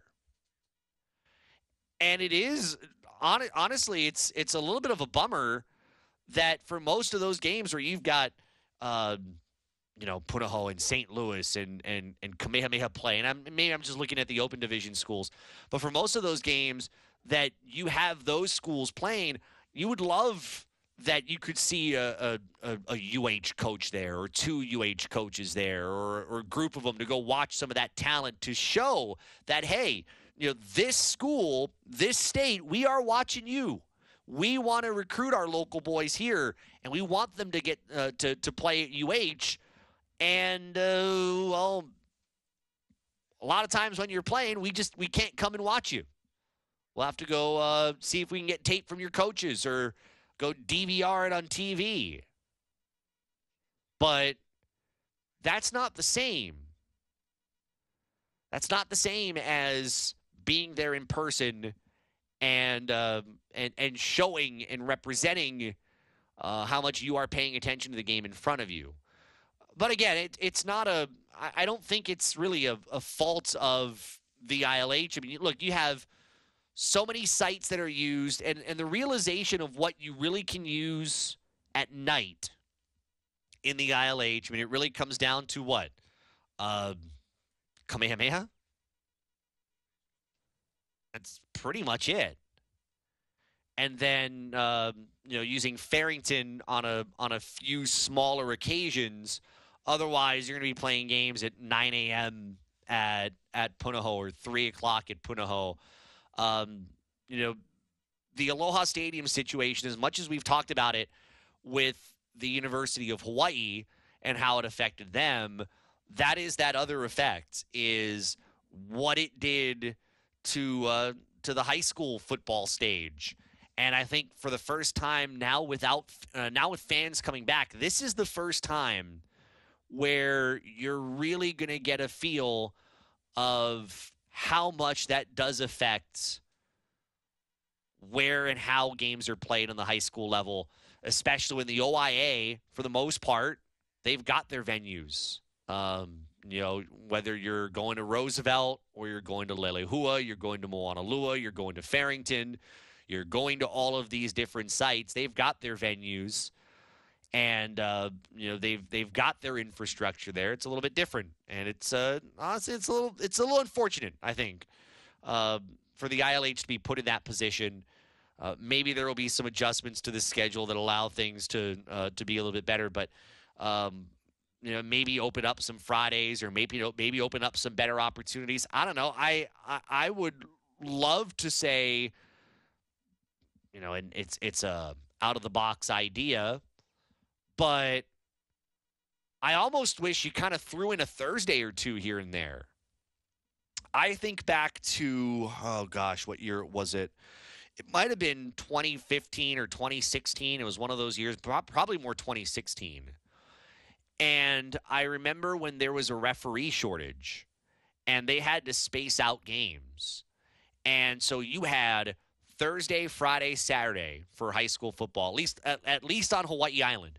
And I remember that because there, you know, there were some some D2 games that got moved from like a Friday to a Thursday because they didn't have enough referees and they needed to make sure the, the games could be played. But also I actually thought Thursdays were really kind of fun.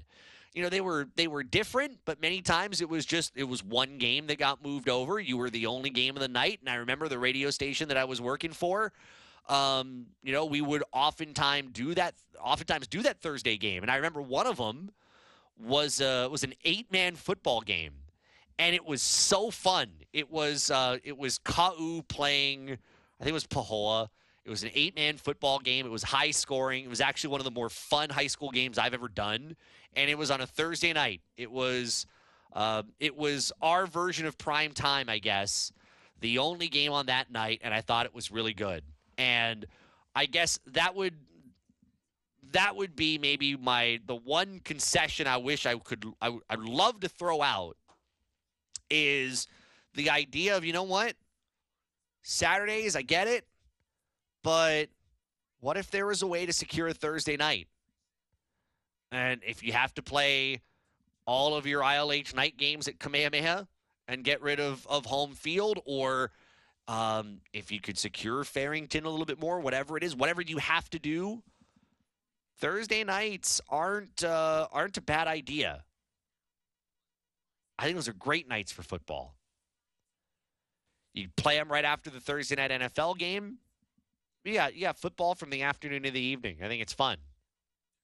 Text our Zephyr Insurance text line at 808 296 1420. You can call us at 808 296 1420. Send us your tweets at Sports Animals. and get to me and Josh on the radio. Coming up, uh, we go back to our top story of the day. The NFL will appeal the six game suspension of Deshaun Watson. Um, but what is the risk in the NFL doing so? Great to have you in on this Wednesday. I'm Josh Pacheco. Chris and Gary will be on tomorrow morning. It is the Sports Animals here on ESPN Honolulu at 92.7 FM and 1420 AM. Uh, coming up in a moment, what's the risk for the NFL in appealing the six game suspension handed down to Deshaun Watson?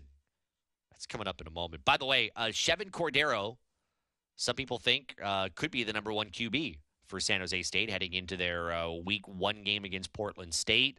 Uh, one of their uh, team websites, they have here, and I quote, Chevan Cordeiro is expected to be QB1 heading into week one versus Portland State. Uh, then they say here Nick Nash is projected to be the QB2 heading into the season, comfortably leading the offense if called upon. Granted, that's uh, the Spartan spotlight, so uh, you know, it's nothing official being said here by uh, by San Jose State. But uh, anybody kind of wondering, well, Nick Nash is starting experience. He's a different quarterback. Where would they go? Um, I think we got a little bit of the hint when Chevan Cordeiro was brought to Mountain West Media Days a couple of weeks ago. So uh, maybe that leads us to kind of the answer with who is QB1 and whether he will be QB1 when uh, Hawaii plays in San Jose State the Saturday after Thanksgiving to wrap up the regular season. There is also that scrimmage coming up on Friday, which we're uh, looking forward to over at the uh, over at the University of Hawaii. Uh, 40 play scrimmage, according to Stephen Tsai, as uh, Hawaii football continues to to gear up. There was tough news today. It seems like the injury bug is starting to catch up with this University of Hawaii football team. The uh, uh, the the other news today that uh, came from the family of uh, Chad Owens is that the uh, Hawaii slotback is going to go under surgery, and that is for a foot fracture.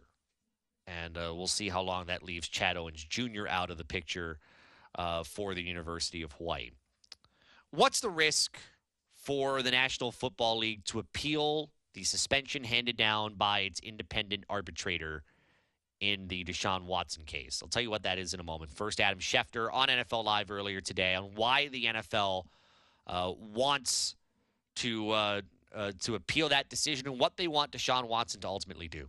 This could be the start of a very long, legal, drawn out process. But Deshaun Watson is not going to play at the start of the season. His six game suspension stands. The NFL is looking to add onto it and add onto it by a lot, I would imagine, because the league wanted an indefinite suspension with Deshaun Watson having to apply for reinstatement. The NFL had until 9 a.m. on Thursday to make a decision about whether or not to appeal the justice's decision, considering that it would undermine her in her very first decision. And that is exactly what the league decided. It decided to take a stand against the judge's decision to stand up for what it believes is right.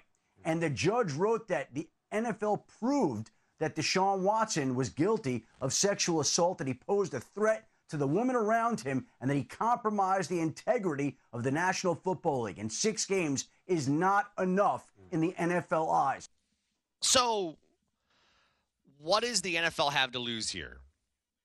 Maybe not as much as the NFL might normally, um, because the court of public opinion, for once, is on the NFL side. I, I maybe have seen one person who's texted us on our Zephyr Insurance text line who has said the independent arbitrator got it right. That Deshaun Watson uh, is right to be suspended for six games and, and not face a fine. Other than that, it has been very loudly uh, this is too light. This is this is not enough of a of a punishment. And and I and again I realize that Sue L. Robinson was really going by the NFL's well, uh, the NFL's way of handling things previously. Which leads me to what the NFL I think has to lose by doing this. Um, they have the court of public opinion, and I and I do believe if the NFL really, really wanted to get what it wants, that it would give this straight to Roger Goodell. Roger Goodell's not gonna gonna mess around. He's gonna keep this one, not give it to another independent person, and you know do what the league wants. Because at the end of the day, um, the NFLPA signed this. They signed in the CBA that the NFL can, if it wants, appeal a punishment put down by the independent arbitrator. And when they do, and when they come up with that decision, that it will be final. And I don't know. I, I, hear people talking about federal court today. I don't. If it is final, it's in a collective bargaining agreement. I don't know how the Players Association or Deshaun Watson's camp could, um, you know, could argue it in federal court and win if it was mutually agreed upon by the players and the league. I mean, I don't see any forged signatures in the collective bargaining agreement. But that is where the NFL has the most to lose eventually. It's not necessarily in what happens to, to Deshaun Watson, it's what happens with the relationship between the league and its players. You have a collective bargaining agreement right now that runs through 2030. But they don't wait till 2029 to talk about a CBA 2030. Um, really smart and like minded people are working years in advance. Also, I think it's probably notable that something like this would probably jumpstart any CBA talks now, eight years in advance of, um, of of the CBA expiring. And by the way, this CBA is only what a couple of years old. This has always been a sticking point. Um, at least in recent memory, it has about how the NFL handles punishments, how the Players Association has also always taken offense to Roger Goodell and, or the commissioner in, in whatever case being the one who hears it and the one who decides on it. And it's like there's there's no other say. And um, I, I think people have kind of understood it. They've they've kind of in a way agreed with it. But there are always concessions you make in a CBA. Sometimes you get what you want, sometimes you have to give what the other side wants. No side is ever 100% happy in a collective bargaining agreement. That's why you, you know, you bargain.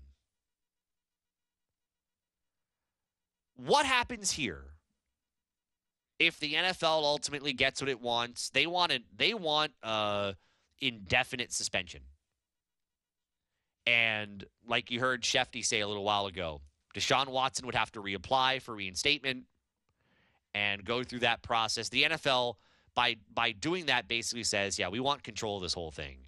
That um, it's not just going to be cut and dry. We want this an independent punishment, and then or an indefinite punishment, and we'll be we'll be following what he does in that point in time. And if he is, you know, if, if he's better, if he doesn't get himself involved in stuff, then okay, um, we'll we'll reinstate him. Fine.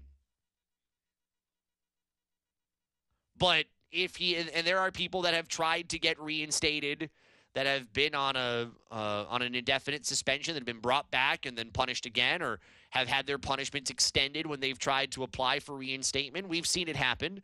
I think Josh Gordon is probably the most recent example of that when he was dealing with his uh, with his unfortunate drug issues. Come back, gone again, tried to reapply.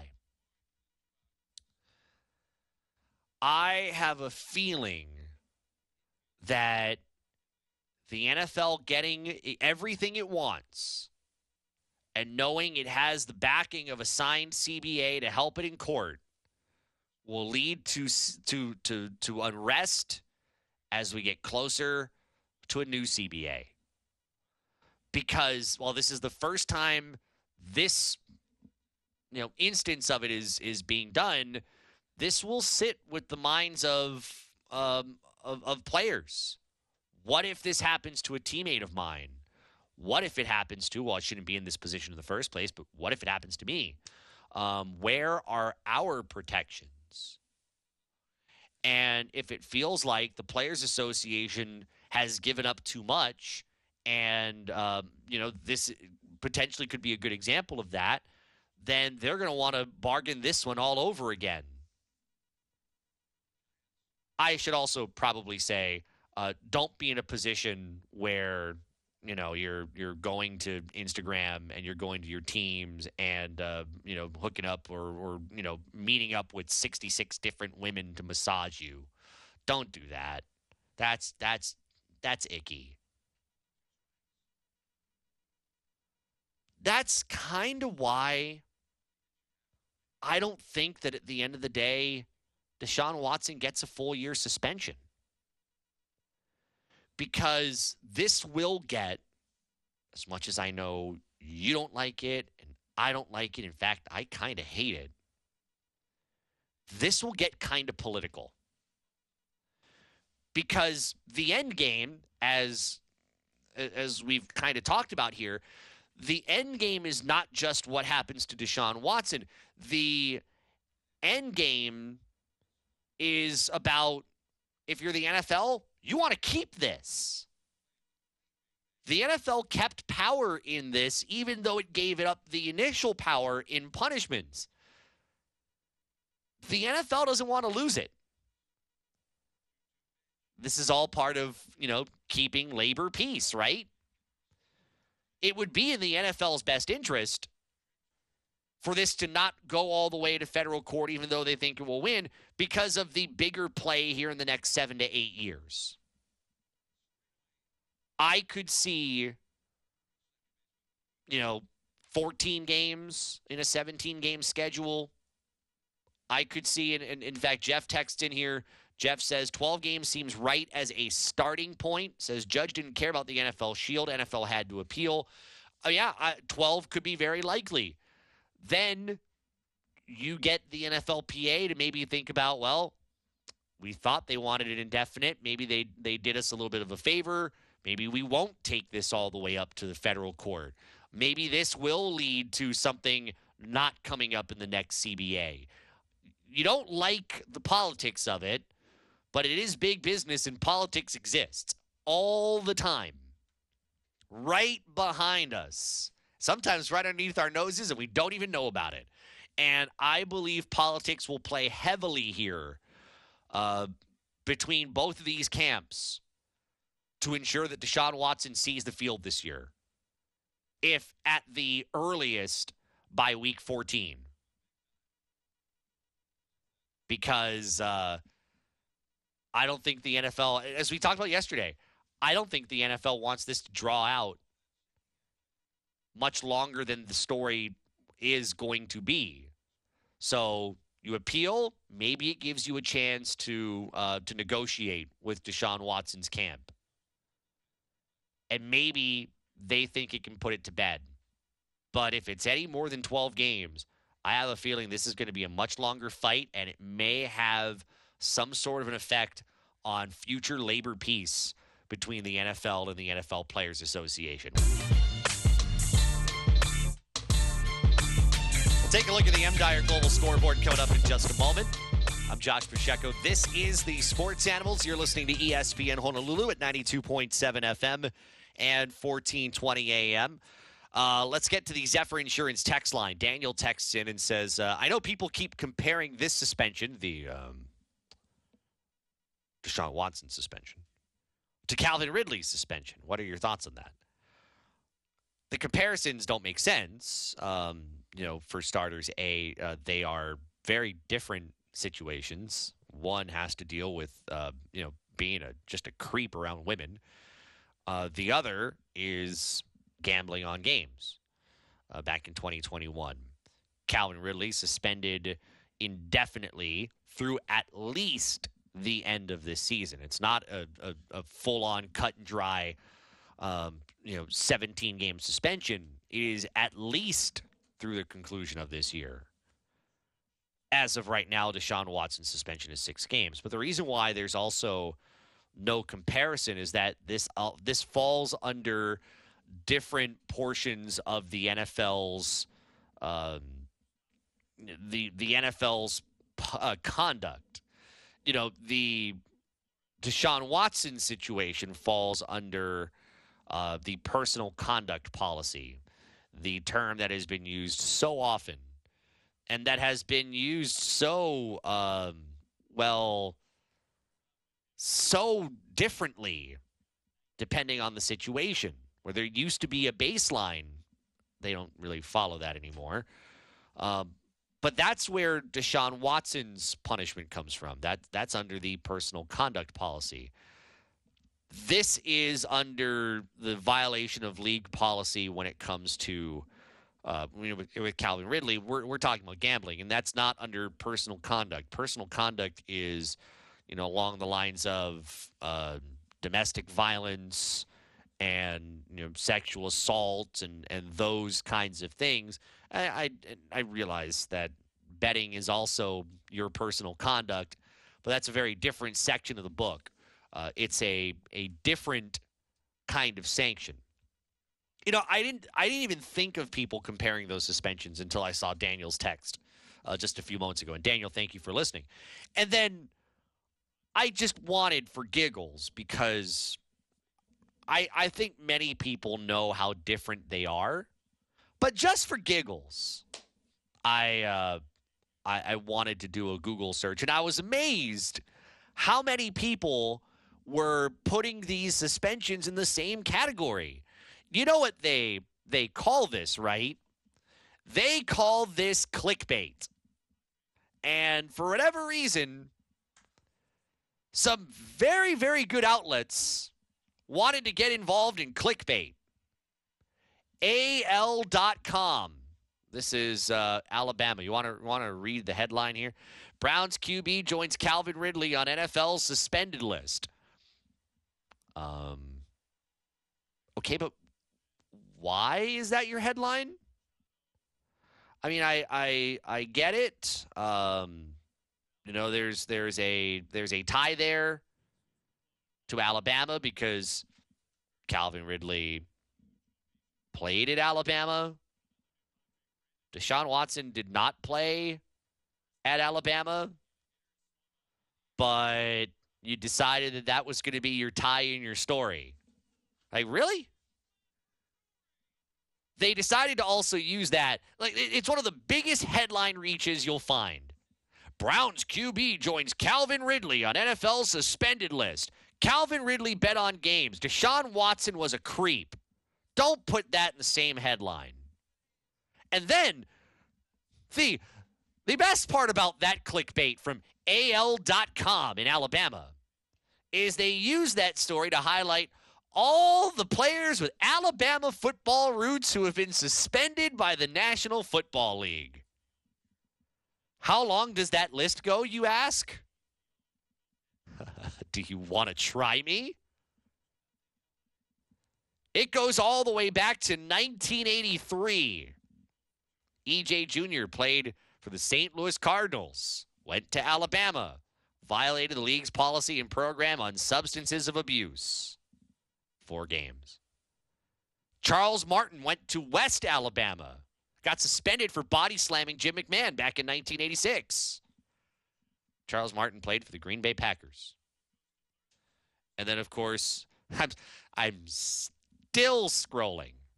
Still Calvin Ridley in 2022. Last year was John Franklin III, who played at Auburn, violated COVID 19 rules. DJ Fluker, six game suspension in 2021. Ryan Anderson, PEDs, personal conduct policy for Jarran Reed. Darius Stewart, performance enhancers. Uh, you know where I'm going. So tell me the headline Browns QB joins Calvin Ridley on NFL suspended list. How does that how, how does it take me from that to a list of folks with Alabama ties getting punished by the NFL when Deshaun Watson is not a guy with Alabama ties. oh, that is um, that is clickbait on well performance enhancers. You can text us at 808 296 1420. Uh, texter from the 721 This is an interesting one. This is on a uh, on a different story. Um, Texter here says UH said today masks will be required for indoor classes until September 18th. Does this mean women's volleyball at the Stan will require masks?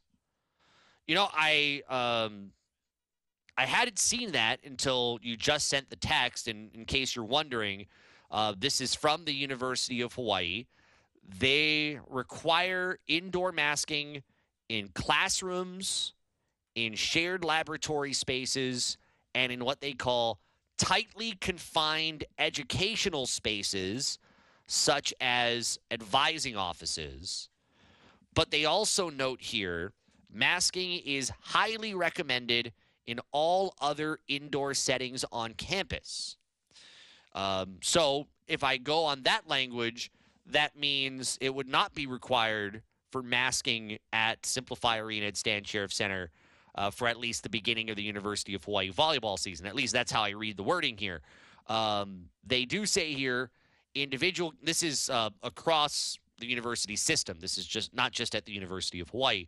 Uh, this is also at, at West Oahu and, and, and Maui and Palamanui on in West Hawaii and, and HCC and UH Hilo. They say uh, individual campuses may also require masking in other indoor and outdoor venues. Examples may include situation with large numbers of people in close proximity or where it is anticipated that high numbers of higher risk persons will be attending. Masking requirements will be posted at such venues and events. And um, the University of Hawaii's athletic department has not put that out. So uh, if I take what UH says and um, uh, if I take what UH says campus wide and try to read between the lines for athletics, what that sounds like to me is yes um, or no, you will not be required to wear masks at uh, at volleyball at you know through September 18th but they do have the ability to communicate otherwise if they feel that it is necessary. And knowing the University of Hawaii, if they felt like they needed to, then um, then they would. But uh, but as of right now, that answer is uh, no. It's not going to be required. Sports cards and collectibles coming up next here on ESPN Honolulu at 92.7 FM and 1420 AM. Texter from the 551. This is via the Zephyr Insurance text line. If Deshaun gets 12 games, which is very reasonable if the if the long suspension falls through, and whichever QB that plays against all odds pulls off a miraculous Case Keenum like season when he was with Minnesota and leads them to a very good record, do they instantly make Watson the starter after the suspension? Well, texter from the 551. Let's um let's let's let's put some realism here if Deshaun Watson gets a 12 game suspension, the Cleveland Browns will not have a kind of record that would indicate there would be a very good run going on in the first 12 games. Let me also go on record in saying if Deshaun Watson wasn't suspended a single game, the Cleveland Browns would not have a record through the first 12 games that would indicate a very good start to the season. They are not a great team with or without him as of right now, that second string quarterback that would be in the game uh, if Deshaun Watson's not playing 12 games and right now it's six is Jacoby Brissett, aka Journeyman Jacoby. If Jacoby Brissett was to even get this team to nine and three in 12 games, they would make Deshaun Watson the starter. Uh, but again, it would be a minor miracle if the Browns through 12 games were 9 and 3. That would mean you would have had um, some fairly good wins because in that stretch, Tampa, at Buffalo, uh, you got Cincinnati, was just in the Super Bowl. You got Lamar Jackson in Baltimore. You've got New England. You've got the improving Los Angeles Chargers.